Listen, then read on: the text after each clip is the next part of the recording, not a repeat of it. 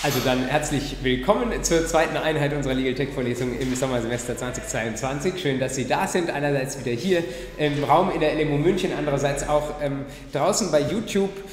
Vielleicht ist uns sogar heute der ein oder die andere zugeschaltet, die eigentlich in Präsenz dabei sein wollten, aber den Raum nicht gefunden hat. Das liegt daran, dass wir eine Raumspende gemacht haben an eine, ich weiß nicht, Ölrechts AG oder so etwas. Wo eigentlich wir den Raum hatten, aber die waren mehr als wir, also haben wir es denen gelassen, weil wir auch jede andere Woche da sind und ja, vielleicht kommt nachher hier noch jemand reingestolpert. Wir sind nämlich jetzt im Keller der LMU München und da findet man normalerweise nicht hin.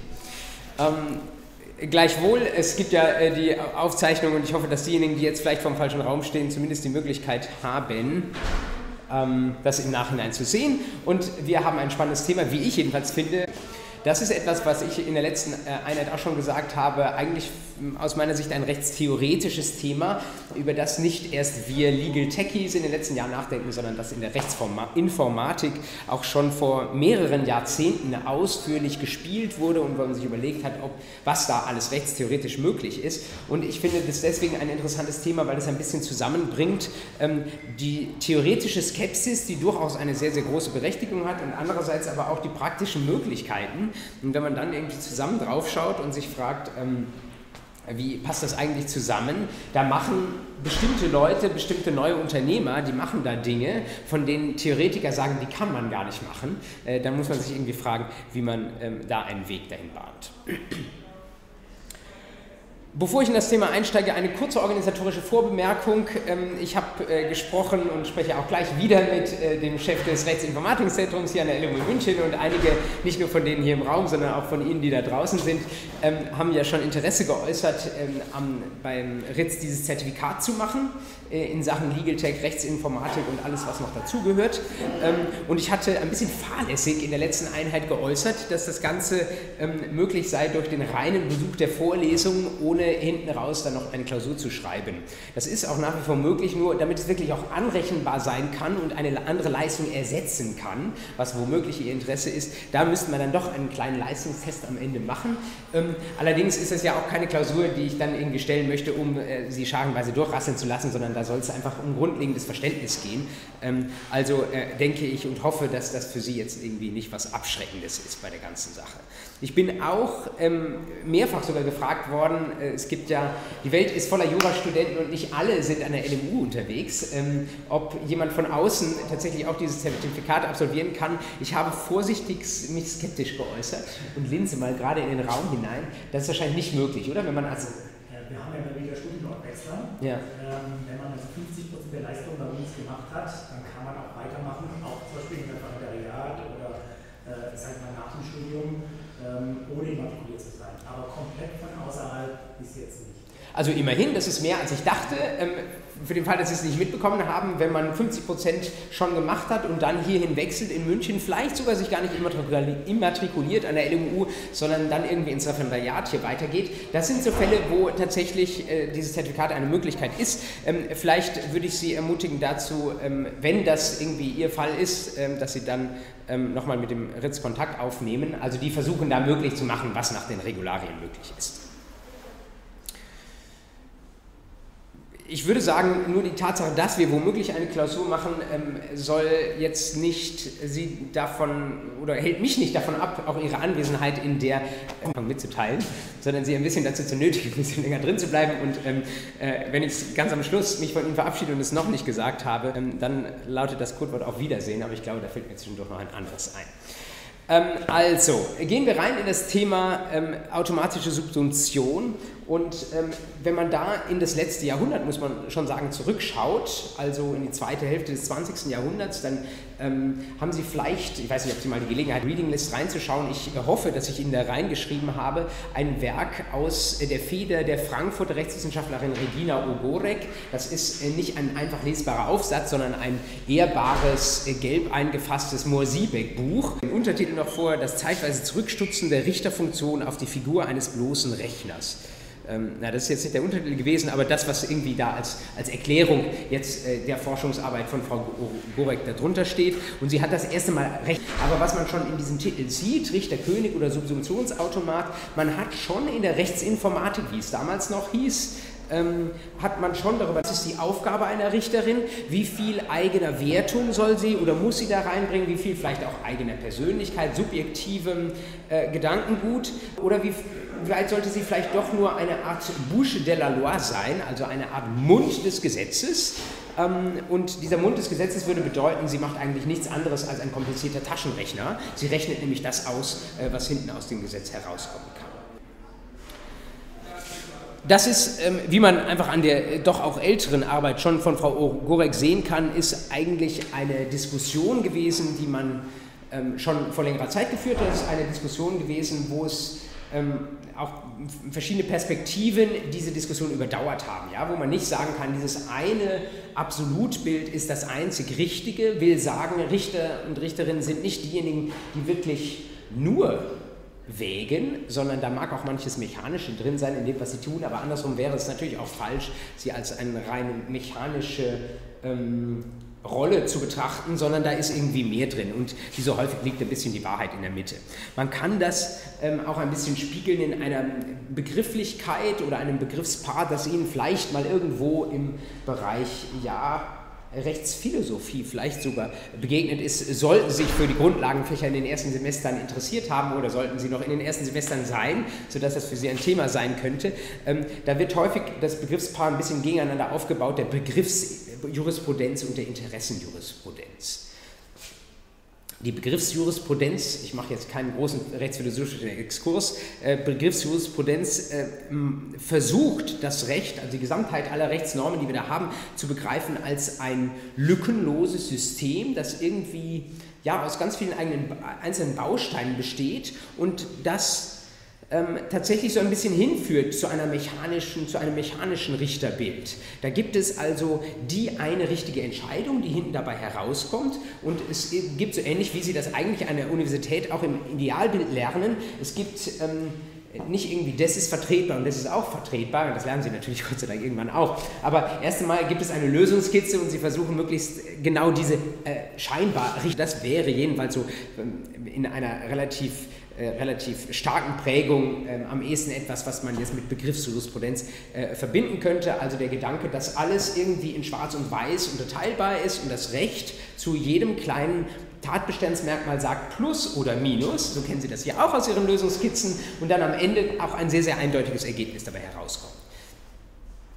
Wie gesagt, verknüpft mit diesem Richterbild, das dann eher mechanisch ist. Und der Gegenbegriff wäre die sogenannte Interessenjurisprudenz, teilweise auch etwas fortentwickelt in Richtung der Wertungsjurisprudenz, wo, wie der Name schon sagt, ein bisschen ein anderes Rechtsanwenderbild im da erkennt man an, dass alles Recht, was wir machen, zwar den Anspruch hat, möglichst weit zu führen, das ist aber, wenn sich das Ganze abwägend anschaut, die Interessen der Beteiligten in den Blick nimmt, sich überlegt, ob das alles irgendwie so zusammenpasst, die vielleicht auch auf höhere Rechtsprinzipien eingeht, was Sie jetzt vielleicht aus dem Zivilrecht kennen, natürlich mit so grobem Holz wie dem 242 BGB, Treu und Glauben, aber sollten Sie mal weiterschreiten in das Zivilprozessrecht, da könnten Sie zum Beispiel sehen, da werden Maximen, Prozessmaximen sehr, sehr hoch gehalten und dann geht es dieser höherrangigen Maximen. Und wäre das, um vielleicht auch neue Lebenssachverhalte irgendwie zu einem insgesamt tragfähigen Ergebnis zu bringen und dabei ist letztlich die Norm, unter die ich subsumiere, eher nur der Ausgangspunkt und dann versuche ich mit dem Gesetz zu arbeiten. Da ist dann die Rede bei Karl Larenz, wo man immer überlegen kann, ob man sich auf den berufen soll, aber diese Wendung von ihm hat eigentlich sehr, sehr viel Zitierung gefunden.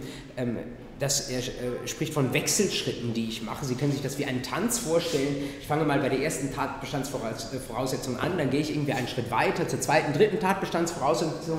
Dann gibt es aber auch den Prozess des Zurückschauens, wenn ich gewissermaßen, wenn alles danach aussieht, als ob ich am Ende meiner Anspruchsprüfung einen grünen Haken machen kann, dann schaue ich nochmal zurück auf die Tatbestandsvoraussetzungen 1 und 2 und schaue, ob das tatsächlich alles zusammenpasst oder ob ich doch nochmal zurück muss auf Los und bei der ersten Tatbestandsvoraussetzung vielleicht doch nochmal irgendwie korrigieren, interpretieren muss, weil ich hinten heraus merke, das Ergebnis, so wie es da zunächst ausschaut, das scheint irgendwie nicht zu passen. Sie hören gleichzeitig raus, wenn man das so macht, kann das natürlich auch ein bisschen biasanfällig sein, Fehler- und missbrauchsanfällig sein, in dem Maße, wo wir unsere Richteraufgabe so definieren, dass das, was ich da mit der Subsumption mache, erstmal nur der Ausgangspunkt ist und dann schaue ich mit so einem groben Billigkeitsmaß, ob das hier passt, ja, und dann sage ich, nee, gefällt mir nicht dieses Ergebnis. Ich weiß nicht, ich muss an einen Richter denken, dem ich möchte das nicht konkreter sagen, wo, aber im Laufe meiner noch gar nicht so lang juristischen Tätigkeit irgendwie begegnet bin, der sagte dann über einen Anwalt, als der den Raum betrat, raunte er nur, also der wird bei mir nicht gewinnen, ja. Und wenn das schon mal die Herangehensweise eines Richters ist, diese Richterfigur, von der ich spreche, die schätze ich im Übrigen sehr und ich glaube aber auch nicht, dass es ein Einzelfall ist, sondern es ist nur zu menschlich, dass wir unsere voreingenommenen Halten irgendwie so ein bisschen mitbringen, dann kann man natürlich auch auf dieses scheinbar gerechte Voraus- und Zurückblicken, diesem Tanz zwischen den verschiedenen Tatbestandsmerkmalen auch ein bisschen kritisch schauen, weil man sagen kann, das ist dann letztlich nur eine Scheinstruktur und ein Scheinkriterienkatalog, den uns das materielle Recht da an die Hand gibt und wenn am Ende doch versucht wird, alles in ein scheinbar billiges und damit doch der subjektiven, dem subjektiven Empfinden unterworfenes Ergebnis irgendwie reinzudrücken.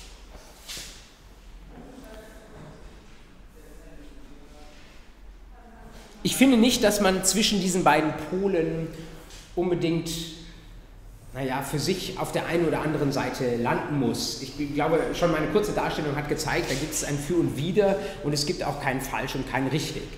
Jede Richterin, jeder Richter, die sich allein in dem einen Extrem oder in dem anderen Extrem bewegen würde, würde ihren Job wahrscheinlich irgendwie unvollständig machen. Und was für die Richterschaft gilt, gilt natürlich auch für die anderen Rechtsanwenderinnen und Rechtsanwender, also der Anwalt, der einen Fall aufnimmt, vielleicht der Mandantin eine Absage gibt, weil er sagt, das hast du keine Erfolgsaussichten oder der Anwalt, der vielleicht skeptisch ist und den Fall weiterträgt zu Gericht, obwohl er selbst nicht so ganz sicher ist, ob das da rechtens ist, was er macht.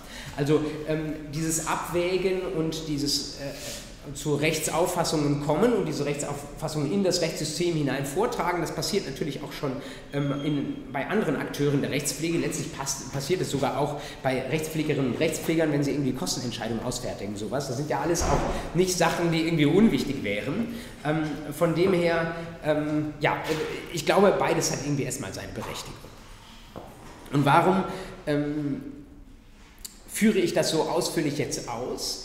Wenn wir über die Beteiligung von Software reden, nicht nur in der Akquise von Mandaten, so kann man Legal Tech natürlich auch verstehen, aber so ist es aus meiner Sicht langweilig, sondern wenn man das so versteht, dass irgendwann, auch dieses Bild habe ich letzte Woche schon benutzt, natürlich vielleicht auch nicht der humanoide weiße Roboter irgendwo auf dem Richterstuhl sitzt, aber wo doch die Software näher an den Kern der juristischen Arbeit rankommt, dann kann man sich fragen, eben, was kann denn unsere Software überhaupt? Und was man sich, glaube ich, ganz gut vorstellen kann, ist, dass das Mechanische, das kann Software tendenziell besser, das können wir in Algorithmen vergleichsweise gut abbilden, die Schwierigkeiten werden wir gleich noch sehen und all das, was irgendwie so eher mit Abwägen zu tun hat, wenngleich es auch biasanfälliger ist, das ist wahrscheinlich etwas, was mit der Software nicht ganz so einfach funktioniert. Wir werden im Vorausblick auf die nächste Woche sehen, dass es auch da irgendwie Ansätze gibt, aber es ist jedenfalls etwas, was deutlich schwieriger hinzubekommen ist. Wie macht man das, wenn man versucht, erstmal den mechanischen Hintergrund einer Anspruchsprüfung irgendwie in einem Algorithmus niederzulegen? An der Stelle meine ich, ist eine Beschäftigung mit Rechtsautomation, mit Rechtsanwendung, Software ungemein lehrreich für das, was Sie an der Uni auch lernen, für den Gutachtenstil, für Ihre Anspruchsprüfung. Denn eigentlich das, was Ihnen beim Gutachtenstil eingebläut wird, wovon Sie bloß nicht runter sollen, ist ja gar nicht so unmechanisch. Wir haben eine immer wiederkehrend gleiche mechanische Struktur. Wir machen einen Obersatz auf, wir definieren die Voraussetzungen, wir schauen mit den Fakten, die wir haben, ob wir bei diesen Voraussetzungen Ja oder Nein sagen können. Wenn wir sehen, dass eine bestimmte Voraussetzung nicht so einfach zu bejahen oder zu verneinen ist, dann machen wir an der Stelle eine neue Schublade auf, wenn man so will, oder eröffnen den Baum nochmal um eine Ebene nach unten und sagen zum Beispiel, ich kann jetzt nicht so schnell subsumieren unter den Besitz, den ich im Rahmen von 985 prüfe, weil das dieses Herrschaftsverhältnis, was unsere X da jetzt zu diesem Stuhl begründet hat, sorry, ich nehme mir mal Beispiele, die gerade vor mir stehen, das ist etwas, was ich nicht so ganz leicht unter 854 subsumieren kann. Also mache ich da gewissermaßen eine neue Ebene auf in meiner Subsumption und sage neuerdings erneut Voraussetzungen für das Tatbestandsmerkmal Besitz sind da, kennen Sie, Sachherrschaftswille und getragen von einem subjektiven Sachherrschaftswillen. Das heißt, da gehe ich eine Ebene weiter und versuche dann darunter zu subsumieren. Und wenn mir das nicht gelingt, gehe ich wieder zum Beispiel beim Sachherrschaftswillen, sage ich, Sachherrschaftswillen ist des und des. Die Voraussetzungen lernen Sie entweder auswendig oder Sie lernen irgendwann, sie zu fühlen und dann sind Sie auf einmal da.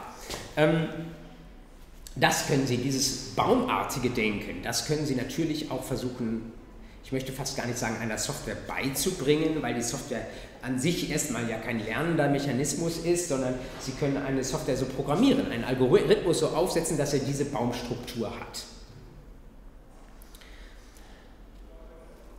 Wenn Sie das tun, dann müssen Sie schauen, dass... dann würden Sie wahrscheinlich erstmal so rangehen, wie Sie Ihr eigenes Gutachten in einer Klausur aufbauen. Das bedeutet, wenn wir mal voreinstellen, dass wir im Zivilrecht unterwegs sind, dann würden Sie beginnen mit vertraglichen Ansprüchen, vertragsähnlichen Ansprüchen, GOA, dingliche Ansprüche, deliktische, bereicherungsrechtliche, angemaßte Eigengeschäftsführung. Das wäre gewissermaßen die oberste Gliederungsebene. Dann würden Sie zum Beispiel bei den... deliktischen Ansprüchen würden Sie mit 823 Absatz 1 anfangen und dann mit 823 Absatz 2 weitermachen, die verschiedenen Schutzgesetze darunter hängen und dann vielleicht noch andere Anspruchsvoraussetzungen wie 826 oder so etwas in die Prüfung mit einhängen. Und wenn Sie das so machen, dann bekommen Sie natürlich, wie Sie sich leicht vorstellen können, einen riesengroßen Baum. Und dieser Baum, der enthält, jedenfalls erstmal in der Theorie, alle Tatbestandsvoraussetzungen, alle Ansprüche, die Sie ja auch in Ihrem Kopf haben müssen. Also eigentlich ist der Baum bei Ihnen als Jurastudierenden in Ihrem Kopf drin. Das haben Sie jetzt vielleicht bisher nicht so als Baum gesehen. Also vielleicht ein Baum mit Ästen nach unten, so stelle ich mir das vor. Man kann ja natürlich auch in andere Dimensionen denken. Aber ich finde, dieses strukturierte Denken, das ist etwas, wenn Sie Arbeitgeberinnen und Arbeitgeber fragen, warum die Juristen so gerne einstellen, dann sagen die häufig, ja, die können... argumentieren, das sind nette Leute, sagen die natürlich, aber dann sagen sie, sie können argumentieren und sie können strukturieren. Das ist etwas, was uns irgendwie auszeichnet, sagen die anderen. Und das machen sie, glaube ich, unwillkürlich, das lernen sie in ihrem Studium. Und das ist ja im Examen tatsächlich am Ende des Tages auch gefragt. Also, Struktur, Struktur, Struktur. Kann man das überhaupt machen oder ist das zu viel? Ich sage Ihnen mal jemanden, der das versucht hat und wie ich finde, ganz erfolgreich gemacht hat, Stefan Breidenbach. Ist Ihnen vielleicht kein Begriff, wenn Sie noch nicht so tief im Thema Legal Tech drin sind. Der ist ein, ich glaube, inzwischen emeritierter Hochschullehrer an der Universität Viadrina in Frankfurt an der Oder. Und das war so einer der, nicht einer der ersten Rechtsinformatiker, sondern eher einer, ich hoffe, dass ich ihn nicht falsch beschreibe, der das aus der unternehmerischen Warte eher sich angeschaut hat und auch viele Themen, über die wir jetzt gerade schon gesprochen haben, wahrscheinlich so zum Kernbereich seiner, auch seiner Forschungsarbeit, wenn man ihn jetzt hier hätte und fragen würde, beschreiben würde. Stefan Breidenbach, der hat genau das mal gemacht. Also ich würde ihn deswegen sagen, nicht als Rechtsinformatiker fast schon einordnen, sondern eher als Legal Tech Forscher, der seiner Zeit voraus war. Ich weiß auch nicht, das ist eher so ein Gefühl meinerseits, dass ich ihn eher in dieser Ecke mit entsprechend überschrieben war. KnowledgeTools.de, das ist eine Firma, für die ich jetzt hier keine Werbung machen muss. Nach meinem Verständnis hat diese Firma im Hintergrund verschiedener Großverfahren in Deutschland in den letzten Jahrzehnten die eine oder andere technische Hilfestellung gegeben. Mehr kann ich darüber überhaupt gar nicht sagen. Was ich Ihnen aber sagen kann, ist, ich glaube, Sie können sich da wahrscheinlich sogar kostenfrei einen Account machen und dann können Sie mal so eine Art, ja, zivilrechtlicher Anspruchsbaum abrufen, den der Stefan Breidenbach dort mit seinen Kollegen irgendwie aufgebaut hat. Da wird auf einmal das, was ich Ihnen gerade versucht habe, abstrakt zu beschreiben, wird auf einmal sehr, sehr konkret und damit sieht man auch, das ist natürlich eine Aufgabe, sowas irgendwie aufzusetzen, aber wer so einen Baum mal gebaut hat, der, würde ich sagen, der durchdringt einfach das Dickicht des deutschen Zivilrechts schon mal deutlich besser und der wird gerade diese Fähigkeit, die uns Juristen nachgesagt wird, strukturiert zu denken, die hat er tatsächlich mal in so einen Algorithmus übersetzt. Und Sie könnten sich, glaube ich, ganz gut vorstellen, dass so jemand, der so etwas aufgesetzt hat, dann vielleicht auch mal so ein kleines Tool programmiert, mit dem man zum Beispiel mal, ich will nicht sagen eine Klausur lösen kann, aber so, vielleicht so einen kleinen Klausurhelfer und damit auch einen Zivilrechtsfallhelfer der nicht so, wie wir das heute bei Legal Tech Unternehmen sehen, auf ganz einzelne Ansprüche zugeschnitten ist. Das geht natürlich immer, Stichwort Flightright, ja, die machen nur Fluggastrechte, aber das, was Stefan Breidenbach da gebaut hat, ist wesentlich größer. Ja? Das ist eigentlich für das gesamte Zivilrecht, wird auch seine Lücken haben, alles hat irgendwie seine Lücken, aber ich sag mal so, dürften Sie das bei der Hand haben als Hilfsmittel in der Staatsprüfung, da würden Ihnen schon einige Sachen jetzt nicht mehr durch die Lappen gehen, ja? Weil das einfach so schon relativ gut vollständig ist und das Tool vergisst natürlich an der Stelle nichts. Kann man damit alles abbilden? Es sind natürlich dann auch Ja-Nein-Strukturen, die man hat. Wenn man jetzt zum Beispiel sich diese Baumstruktur als eine Anspruchsprüfung vorstellt, also Ihnen wird irgendeine Klausur, irgendein Fall oder vom Leben oder nachher auf dem Richtertisch liegt irgendwie ein Fall und den versuchen Sie mit dieser Baumstruktur durchzuprüfen. Sie werden wahrscheinlich erstmal keinen Anspruch vergessen, aber es könnte natürlich sein, dass Ihnen an einigen Astenden, wenn Sie Ja oder Nein sagen sollen, dass Ihnen das eher schwer fällt. Also, wenn da zum Beispiel steht, Kündigung wirksam im Arbeitsrecht oder Kündigung unwirksam, dann wird wahrscheinlich, vielleicht über eine weitere Untergliederung, aber irgendwann feststehen müssen, Kündigung ist wirksam oder ist unwirksam. Das Ganze wird schon wieder diffus, wenn Sie das Ganze nicht aus der Richterwarte betrachten, sondern aus der Anwaltswarte, denn eine Anwältin, die berät ja nicht nur über ihre eigene Rechtsauffassung, das ist das, was sie vertreten kann, sondern muss natürlich sich anschauen, wie wahrscheinlich ist es, dass das Gericht an dieser Stelle sagen wird, ja, ist wirksam oder nein, ist unwirksam. Da kommt also schon so eine gewisse Unschärfe rein. Das Gleiche gilt zum Beispiel für die Frage, ob ein Werk oder eine Kaufsache mangelhaft ist oder nicht. Sie haben an der Uni gelernt, ist immer A oder B, ist immer das eine oder das andere, aber je weiter wir in die Praxis kommen, desto mehr arbeiten wir da mit Unschärfen und vor allen Dingen auch mit Wahrscheinlichkeiten. Es gilt erst recht, wenn wir so offene Rechtsbegriffe haben, wie zum Beispiel die Angemessenheit, also ein angemessenes Schmerzensgeld oder eine angemessene Frist, ja, da könnte man jetzt hingehen und in so einer Baumstruktur vielleicht so einen Schieberegler machen, wie Sie das, keine Ahnung, bei einer Instagram-Umfrage machen können, ja, wie geht's euch oder so, gut oder schlecht, ja, und dann stellt man irgendwas in der Mitte ein.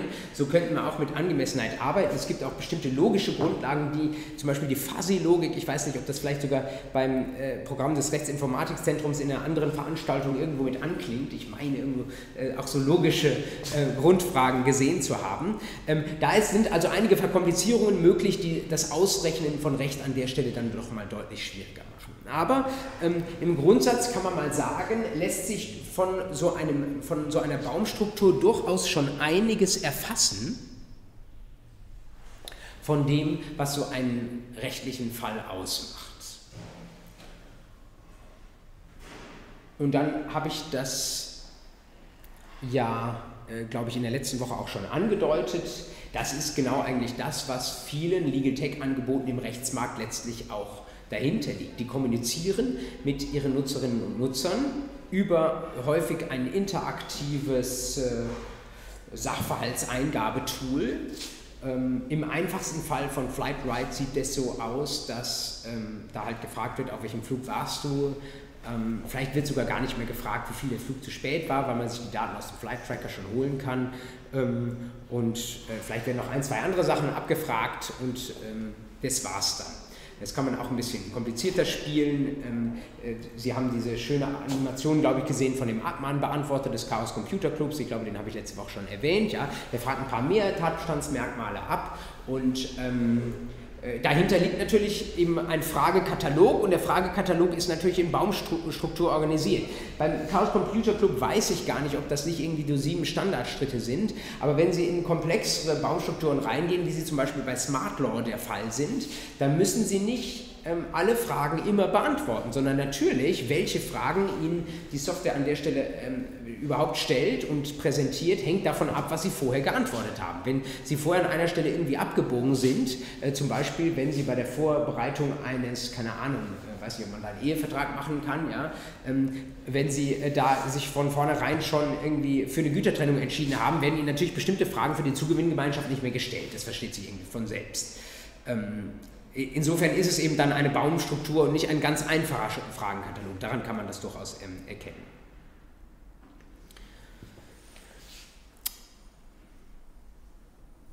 Ich habe Sie, glaube ich, in der letzten Woche schon ein bisschen dazu angehalten, das durchaus mal mit ein bisschen Zeit durchzuspielen, einfach um ein Gefühl dafür zu bekommen, wie das heutzutage so läuft.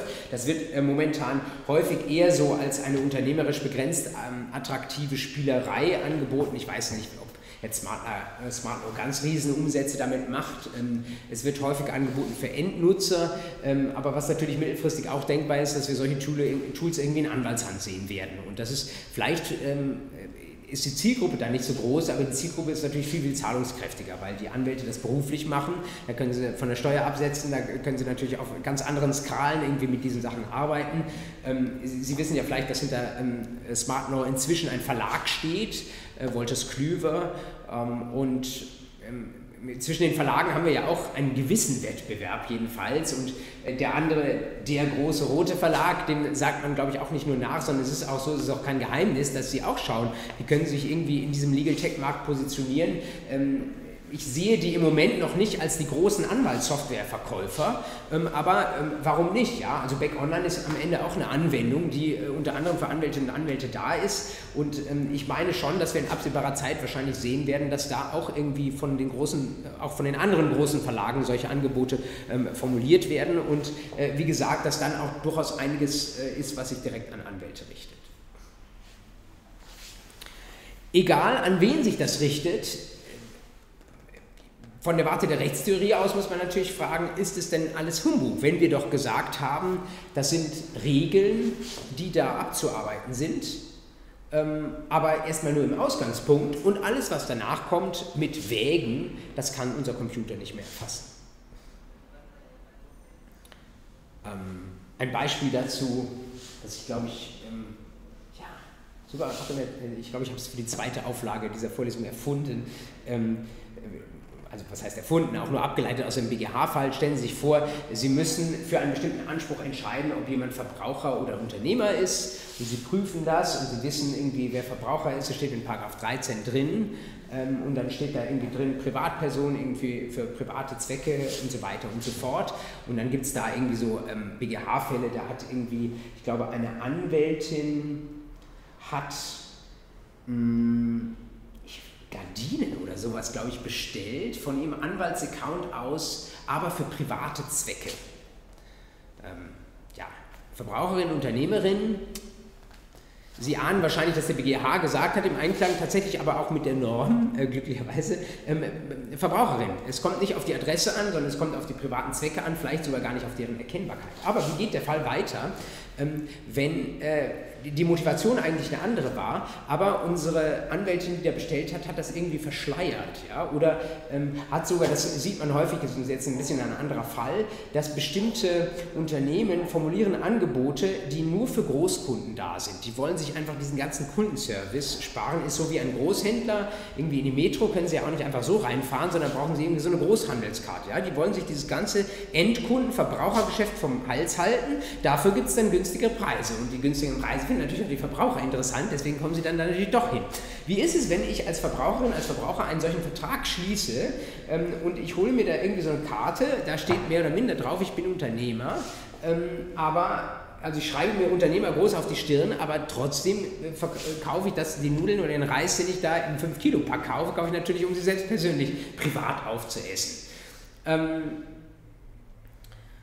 Da gibt es sogar etwas ältere Rechtsprechung des BGH schon dazu, die dann sagt, also wir müssen ganz, ganz viel Verbraucherschutz betreiben, aber irgendwo ist auch die Grenze des 242 erreicht. Ja? Irgendwo ist es dann eine Venire contra factum proprium, da setze ich mich zu meinem eigenen Verhalten in Widerspruch.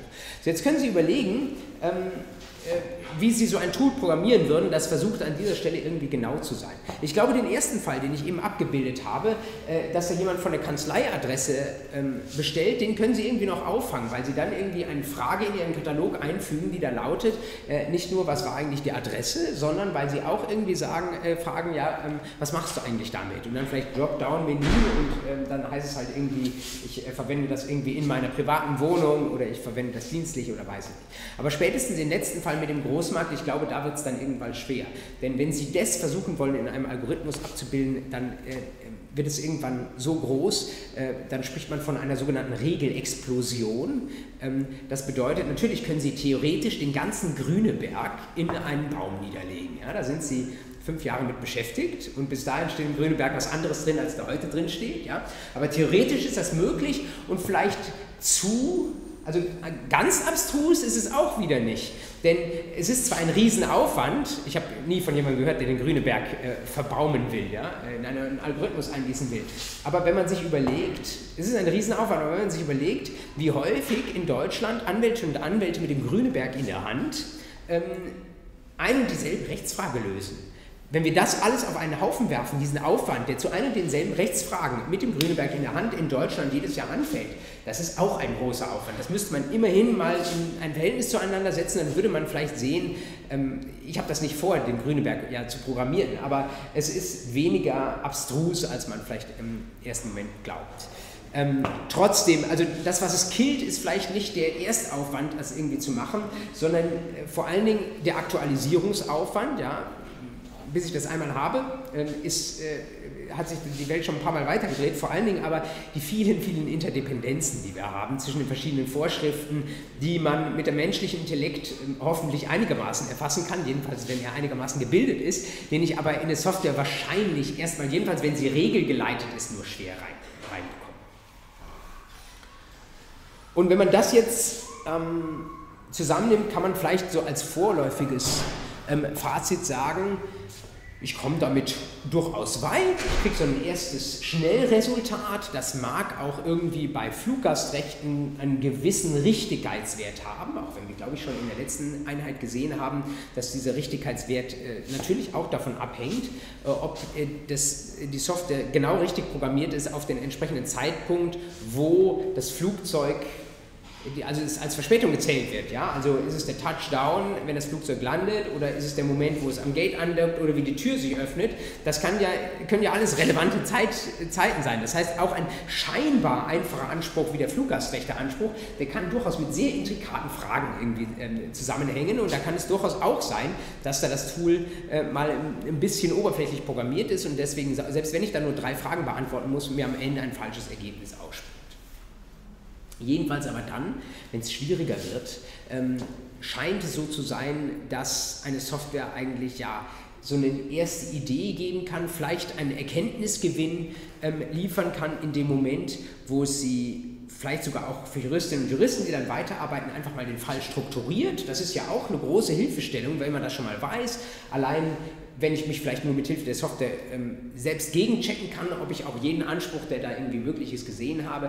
Aber so diese echte juristische Arbeit, dieses Abwägen, dieses Zusammenschauen, das ist doch vielleicht dann etwas, wo wir sagen müssen, das ist zu viel gefragt von der Software. Da kommen wir einfach gerade mit einer regelgeleiteten Software nicht mehr hin.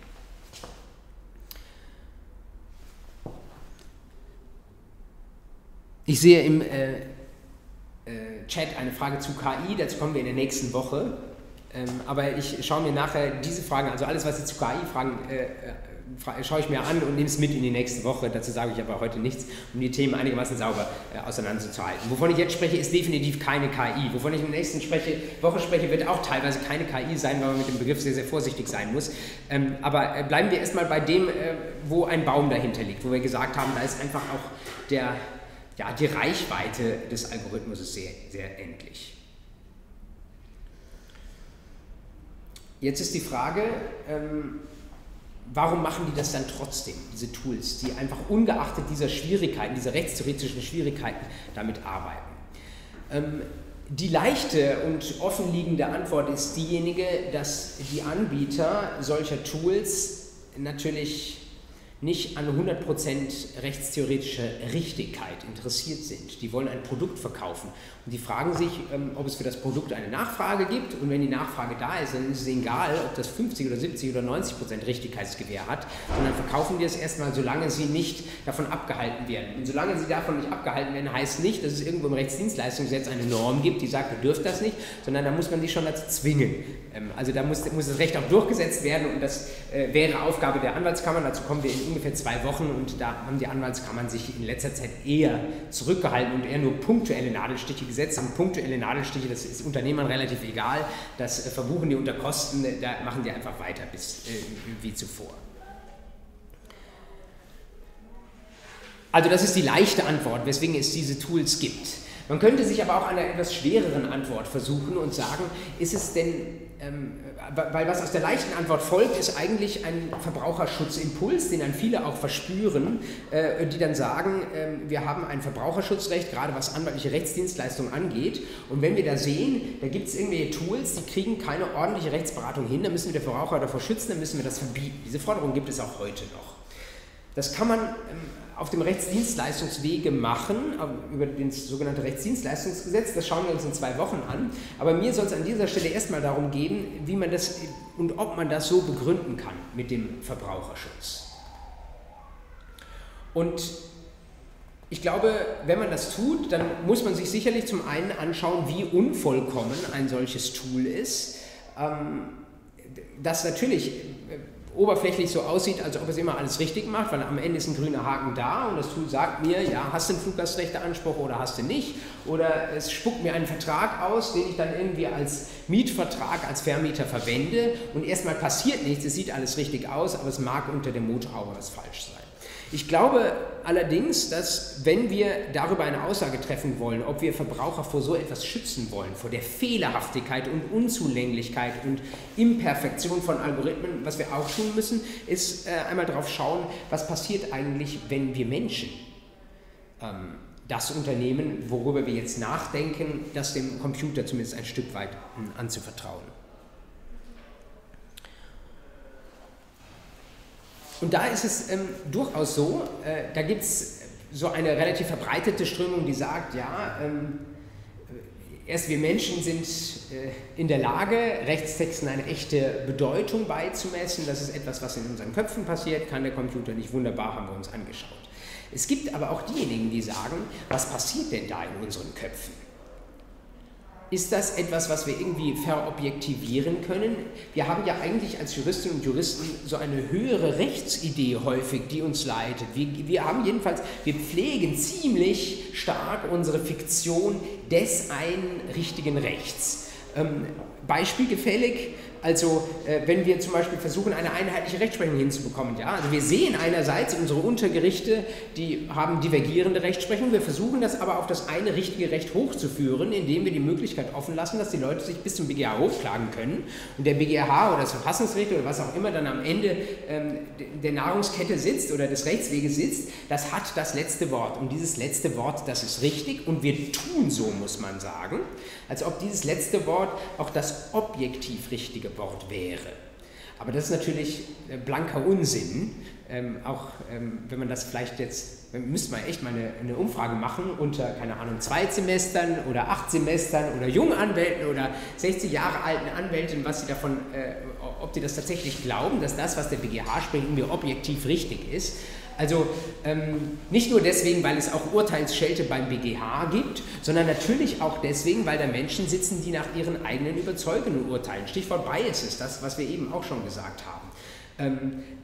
Es gibt zum Beispiel, ich habe, glaube ich, in der letzten Einheit schon berichtet von dieser Kreditwiderrufswelle, ich meine, das hätte ich in dieser Runde gesagt, die da vor ein paar Jahren über die deutschen Gerichte herströmte.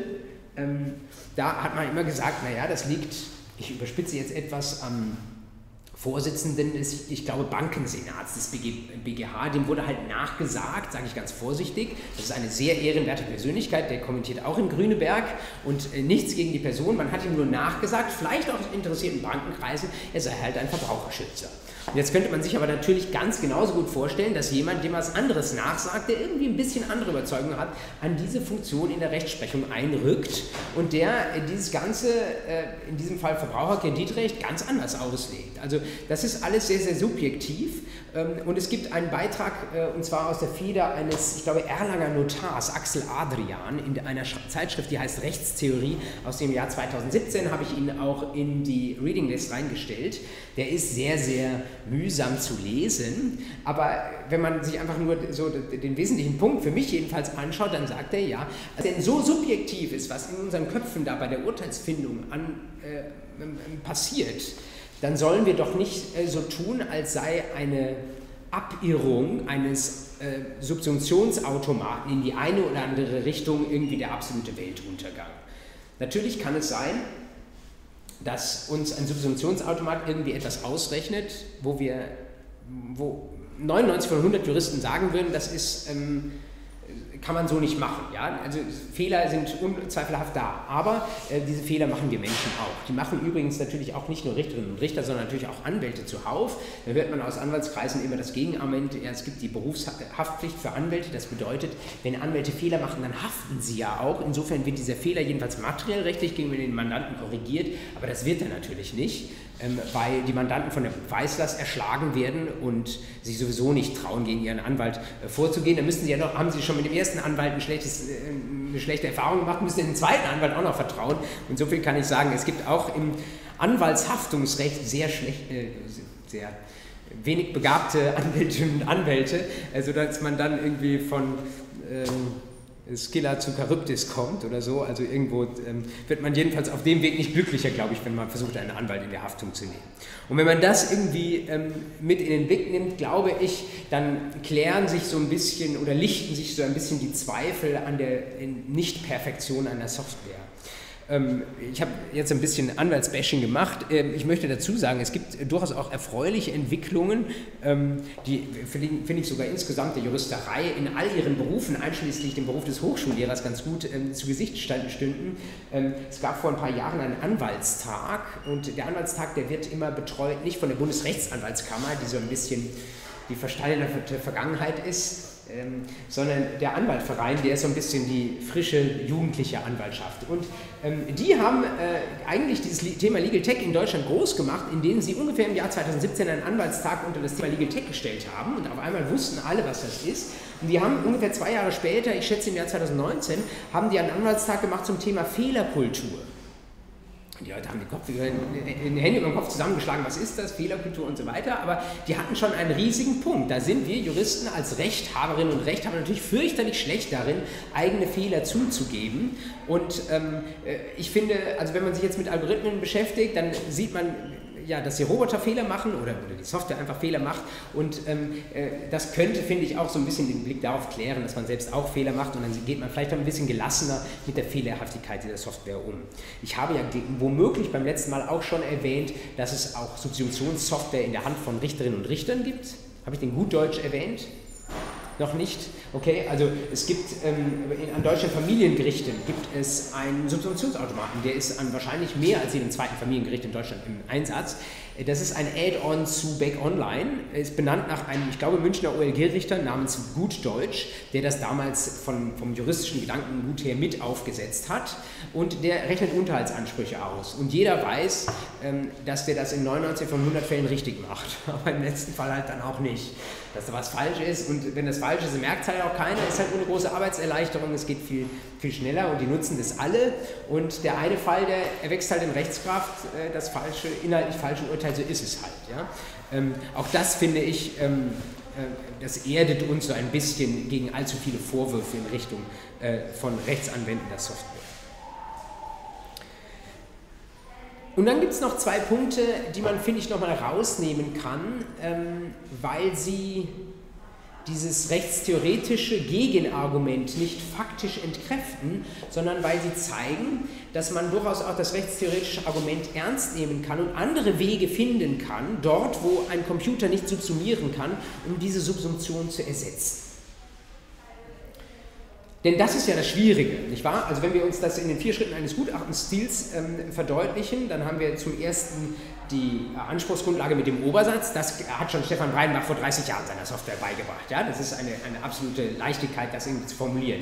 Dann daraus die Voraussetzungen abzuleiten und Definitionen einfach runterzuspulen, kann natürlich eine Software auch. Dann kommt der 3. Schritt mit der Subsumption. Das ist schwer, weil das bedeutet, ich muss einen Lebenssachverhalt darunter passen und muss sagen, ob das nun funktioniert oder nicht, ob das passt oder nicht. Und das 4. ist wieder einfach nur den Sack zumachen und einen Ergebnissatz formulieren. Das kann der Computer.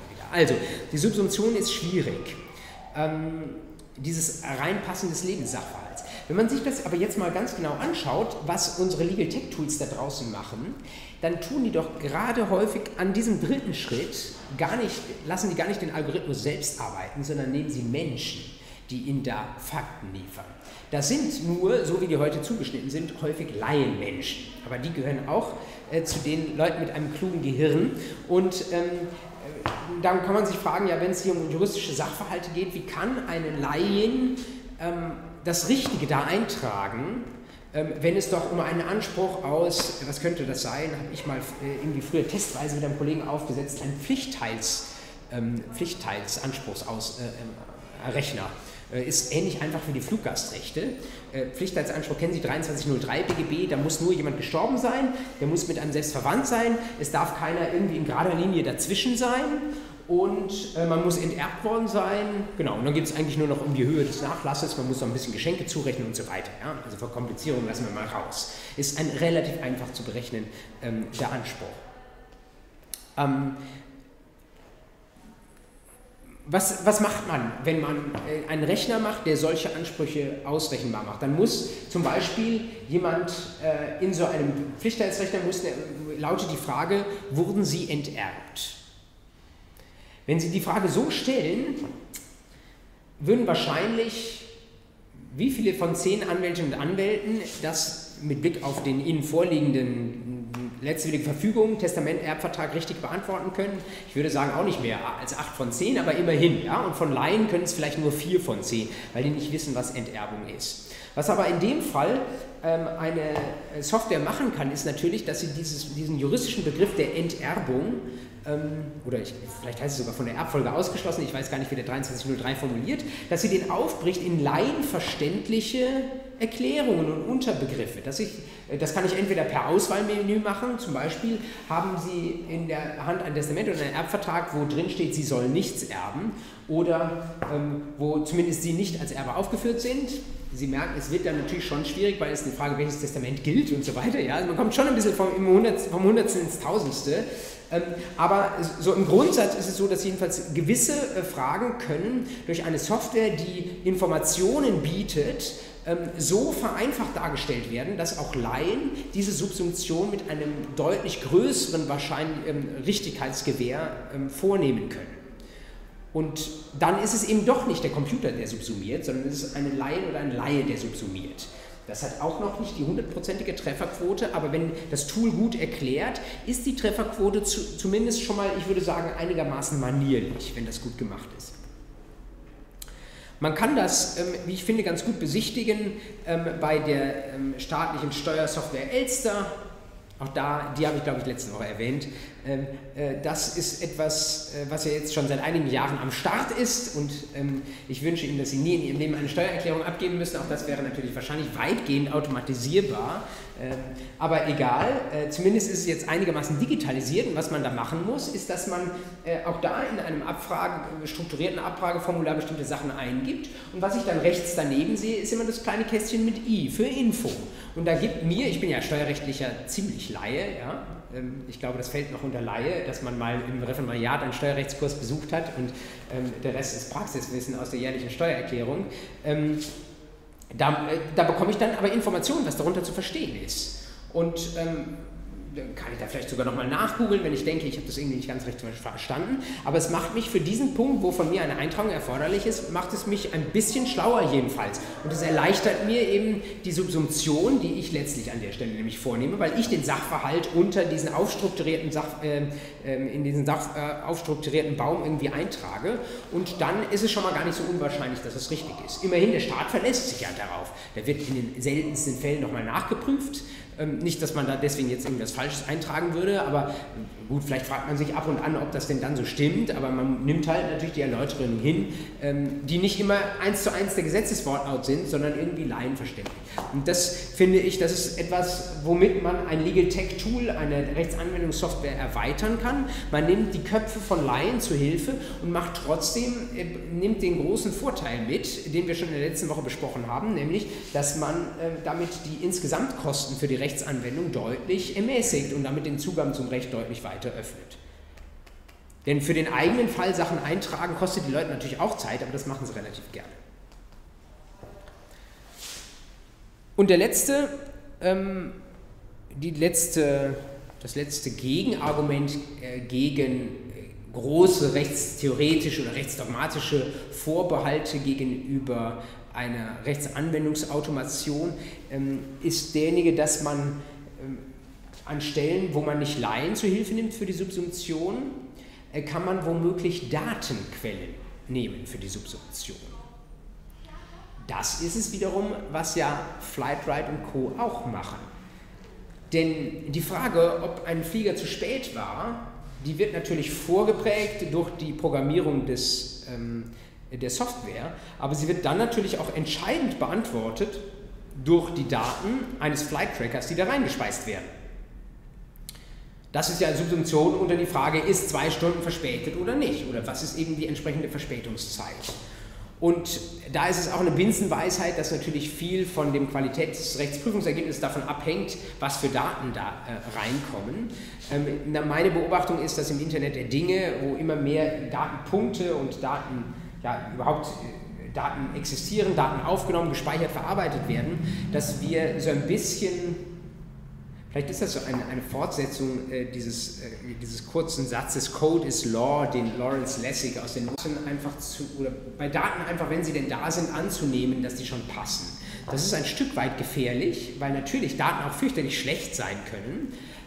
Aber gleichzeitig gibt es ja auch Prozesse, die dafür so irgendwelche Datenzertifizierungen oder sowas, die dafür sorgen oder überprüfen, woher denn die Daten kommen, sodass da hin und wieder auch jemand drauf schaut, woher kommen diese Daten und was steckt da eigentlich drin. Und wenn ein Prozess gut aufgesetzt ist, dann ist es natürlich letztlich vielleicht sogar so etwas Ähnliches, wie wir einen Zivilprozess machen. Auch da versuchen wir ja die Wahrheit zu erforschen. Allerdings sind wir im Zivilprozess von der Wahrheit, die wir brauchen, um daraus das Recht abzuleiten, viel, viel weiter entfernt. Weil wir häufig mit 2 Jahren Versatz irgendwie im Nachhinein versuchen müssen, überzeugen, irgendwie einen Sachverhalt feststellen zu können. Und da ist natürlich, sind digitale Datenpunkte, also irgendwelche Datenlieferanten, jetzt zum Beispiel im Beispiel der Fluggastrechte, sind vielleicht sogar die verlässlicheren Wahrheitslieferanten.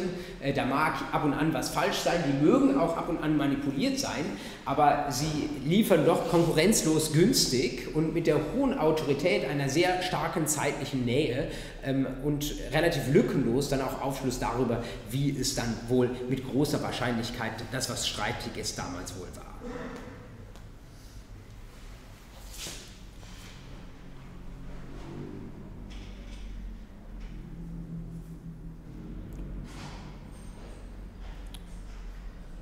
Wenn man das zusammennimmt, glaube ich, hat man immer noch so gewisse Vorbehalte oder eine letzte Zurückhaltung an bestimmten sensiblen Stellen, Rechtsanwendungssoftware einzusetzen, und man weiß hoffentlich einigermaßen reflektiert, so wie wir das jetzt im Schnelldurchlauf gemacht haben, was vielleicht auch die Dinge sind bei einer Software, wo man ein bisschen aufpassen muss, wo man vielleicht auch Unschärfen erwarten darf. Zugleich, glaube ich, steht einem dann auch so ein bisschen vor Augen, an welcher Stelle vielleicht auch eine Praxisanwendung durchaus machbar sein könnte. Nämlich überall dort, wo irgendwie Daten gut sind, natürlich überall dort, wo sich Programmierung lohnt, weil wir ganz viele gleichartige Fälle haben, die alle irgendwie in ähnlicher Form zur Durchsetzung getragen müssen. Vielleicht auch dort, wo wir Menschen, wenn wir Rechtsanwendung machen sollen, für Fehler besonders anfällig sind, weil wir von der schieren Zahl der Fälle völlig überfordert sind und einfach mit unseren eigenen Idealen, messen auch ein Stück weit versagen. Also nehmen Sie das Beispiel der überforderten Amtsgerichte dort, wo die Flughäfen sind, und auf die Fluggastrechte folgen immer dann auch andere Legal Tech Ansprüche mit einigem zeitlichen Versatz. Die haben schlichtweg aus Gründen von faktischen Zwängen haben die keine Zeit mehr, die gebotene Zeit jedem einzelnen Fall zu widmen, die jetzt vielleicht eigentlich sinnvoll wäre, sondern die haben irgendwie gelernt, Sachen schnell runterzuarbeiten, und damit machen sie vielleicht auch manchmal das, was man den Algorithmen vorwirft, nämlich dass sie ungleiche Sachen dann doch irgendwie alle über einen Kamm scheren und gleich behandeln. Das ist aber etwas, was die Menschen an der Stelle ja aus Zeitnot letztlich auch machen müssen. Das scheinen mir so grob gesagt die ersten Ecken zu sein, wo man ja vielleicht erstmal faktisch darüber nachdenken wird, und ich glaube auch, so wie ich höre, im Moment darüber nachdenkt, vielleicht sogar auch in der richterlichen Tätigkeit solche Algorithmen einzusetzen.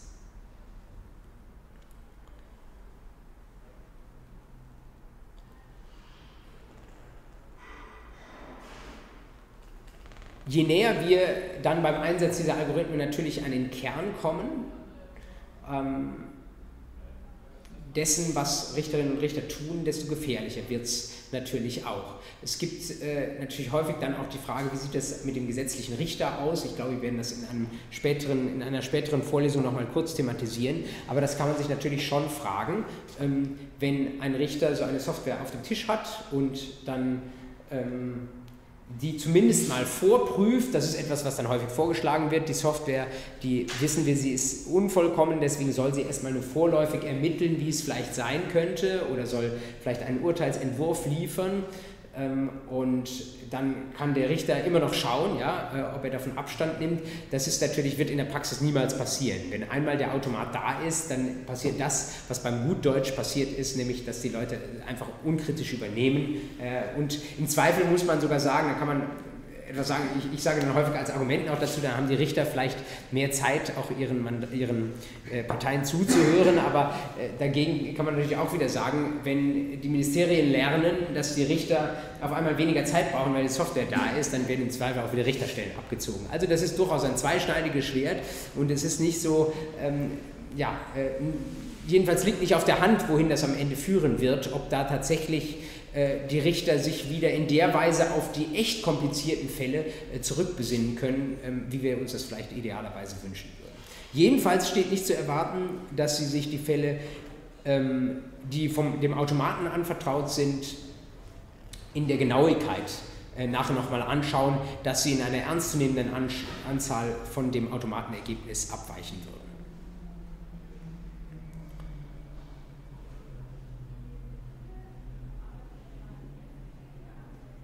Das Passwort für heute lautet Automat. Ein besseres fällt mir hier nicht ein. Also nicht auf Wiedersehen, das war nur das Notfallpasswort, falls ich es vergesse, sondern Automat. Das dürfen Sie mir per E-Mail zuschicken, wenn Sie bis hierhin gehört haben.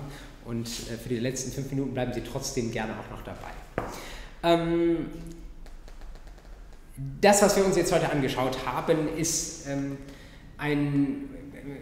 wie ich finde, ein differenziertes Bild. Mein Bestreben, das habe ich in der letzten Woche schon gesagt, ist nicht irgendwie Marketing pro oder contra Legal Tech zu machen, sondern ein bisschen zu sagen, dass manchmal geht es darum, Besitzstände zu wahren, manchmal geht es darum, irgendwie Technologien zu verkaufen. Ich finde, an der Universität ist ein bisschen der Ort, wo wir schauen müssen, dass wir beide Argumente irgendwie wägen und auch schauen, was spielt sich tatsächlich im Markt ab, das muss man sich anschauen, damit muss man umgehen. Zugleich ist ja schon die Aufgabe des Rechts, auch an den Stellen, wo wir sehen, da sind vielleicht bestimmte Prinzipien in Gefahr, also gerade das von mir gerade nochmal kurz herausgehobene des gesetzlichen Richters, das ist schon etwas, was wir wahrscheinlich nicht aufgeben wollen. Da muss man halt sehr, sehr genau hinschauen und dann muss man überlegen, wie viel Software darf eine Richterin an ihrem Arbeitsplatz haben und wo wollen wir sie vielleicht nicht haben. Interessant an der Stelle finde ich immer, woher die Entscheidung kommt, dass die Software dort Platz nimmt, wo sie nämlich Platz nimmt. In dem Fall vom Gutdeutsch ist es eine Verlagsentscheidung. Der Verlag entscheidet sich, vielleicht auf Nachfrage einzelner Richter, das in das große Suchmaschinentool einzubinden. An dem Punkt ist es da. Und die Justizministerien und die Öffentlichkeit interessieren sich nicht, nach meinem Dafürhalten nicht in gleicher Weise dafür. Also das sollte uns, glaube ich, dazu leiten, einfach eine gesteigerte Wahrnehmung dafür zu haben, wo kleine Automaten schon längst am Werk sind und dann für jeden kleinen Fall irgendwie zu überprüfen, was kann ich vielleicht nicht auch aus dem Elfenbeinturm heraus, sondern einfach mit einem konstruktiven Blick für die Praxis, was kann ich vielleicht auch an Neuregelungen vorschlagen, die das faktische Dasein eines solchen Substitutionsautomaten irgendwie zumindest ein bisschen abfedern oder die Unzulänglichkeiten ein bisschen besser offen legen. Ich finde, Transparenz ist zumindest ein Punkt, über den man da häufig wird diskutieren können. Also zum Beispiel, wenn ich ein Legal Tech Unternehmen bin und einen solchen Schnellrechner auf meiner Seite zur Akquise einsetze, dann habe ich es vereinzelt schon bei Legal Tech Unternehmen gesehen, aber durchaus nicht bei allen, dass die da so einen Disclaimer drunter schreiben und sagen, das hier ist das Ergebnis einer vorläufigen Berechnung. Wenn Sie es genau wissen wollen, dann fragen Sie doch noch mal einen Menschen. Vielleicht sogar auch an jedem einzelnen Punkt in so einem Abfragemechanismus die Möglichkeit gibt, dass ich im Dropdown oder in einem Auswahlmodus auch eine Möglichkeit habe zu sagen, mein Fall passt nicht in dieses Schema oder so etwas. das wäre ja auch schon eine Möglichkeit, wo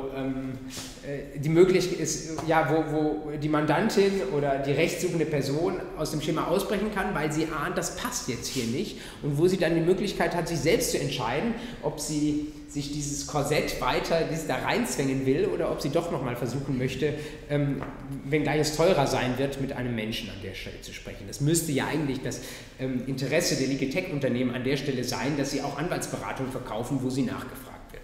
Und in gleicher Weise ist es natürlich denkbar, dass man auch an anderen Stellen, also insbesondere natürlich bei Gericht, wenn denn schon Automatismen verwendet werden, diese Automatismen sehr, sehr klar macht.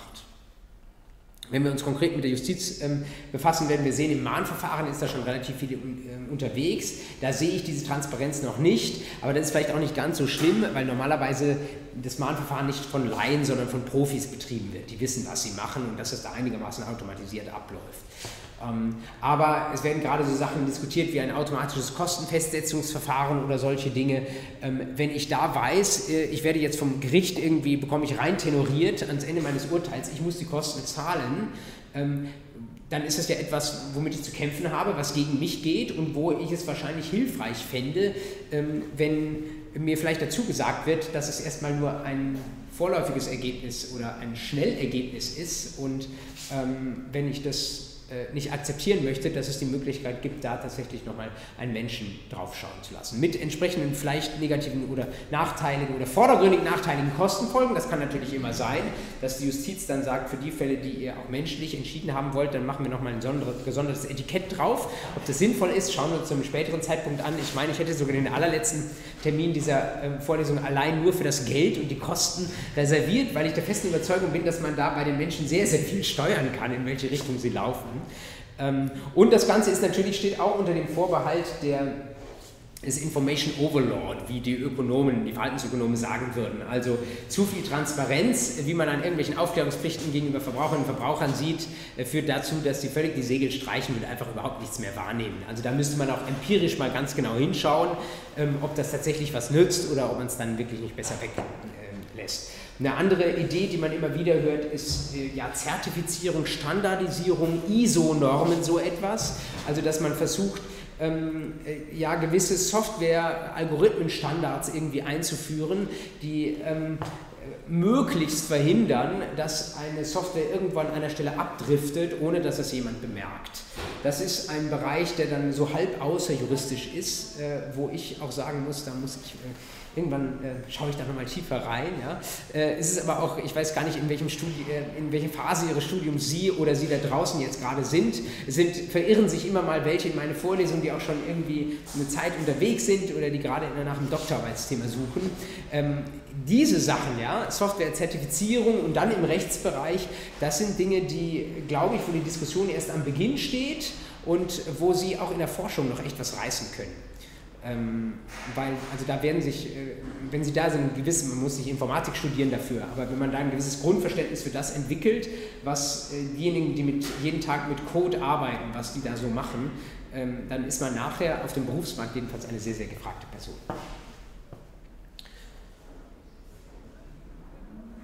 Ich hatte heute schon 4 Stunden Vorlesungen und jetzt noch Sie dazu. Es hat mir Spaß gemacht, aber irgendwie meine ich jetzt, wir könnten es jetzt sogar schon gut sein lassen. Ich frage trotzdem mal jetzt ganz offen in den Raum, welche Fragen haben Sie noch? Und diese Frage richtet sich explizit auch an diejenigen, die bei YouTube unterwegs sind. Und ich schaue in meine Notizen, ob ich auch noch was vergessen habe, was ich Ihnen unbedingt mitteilen wollte.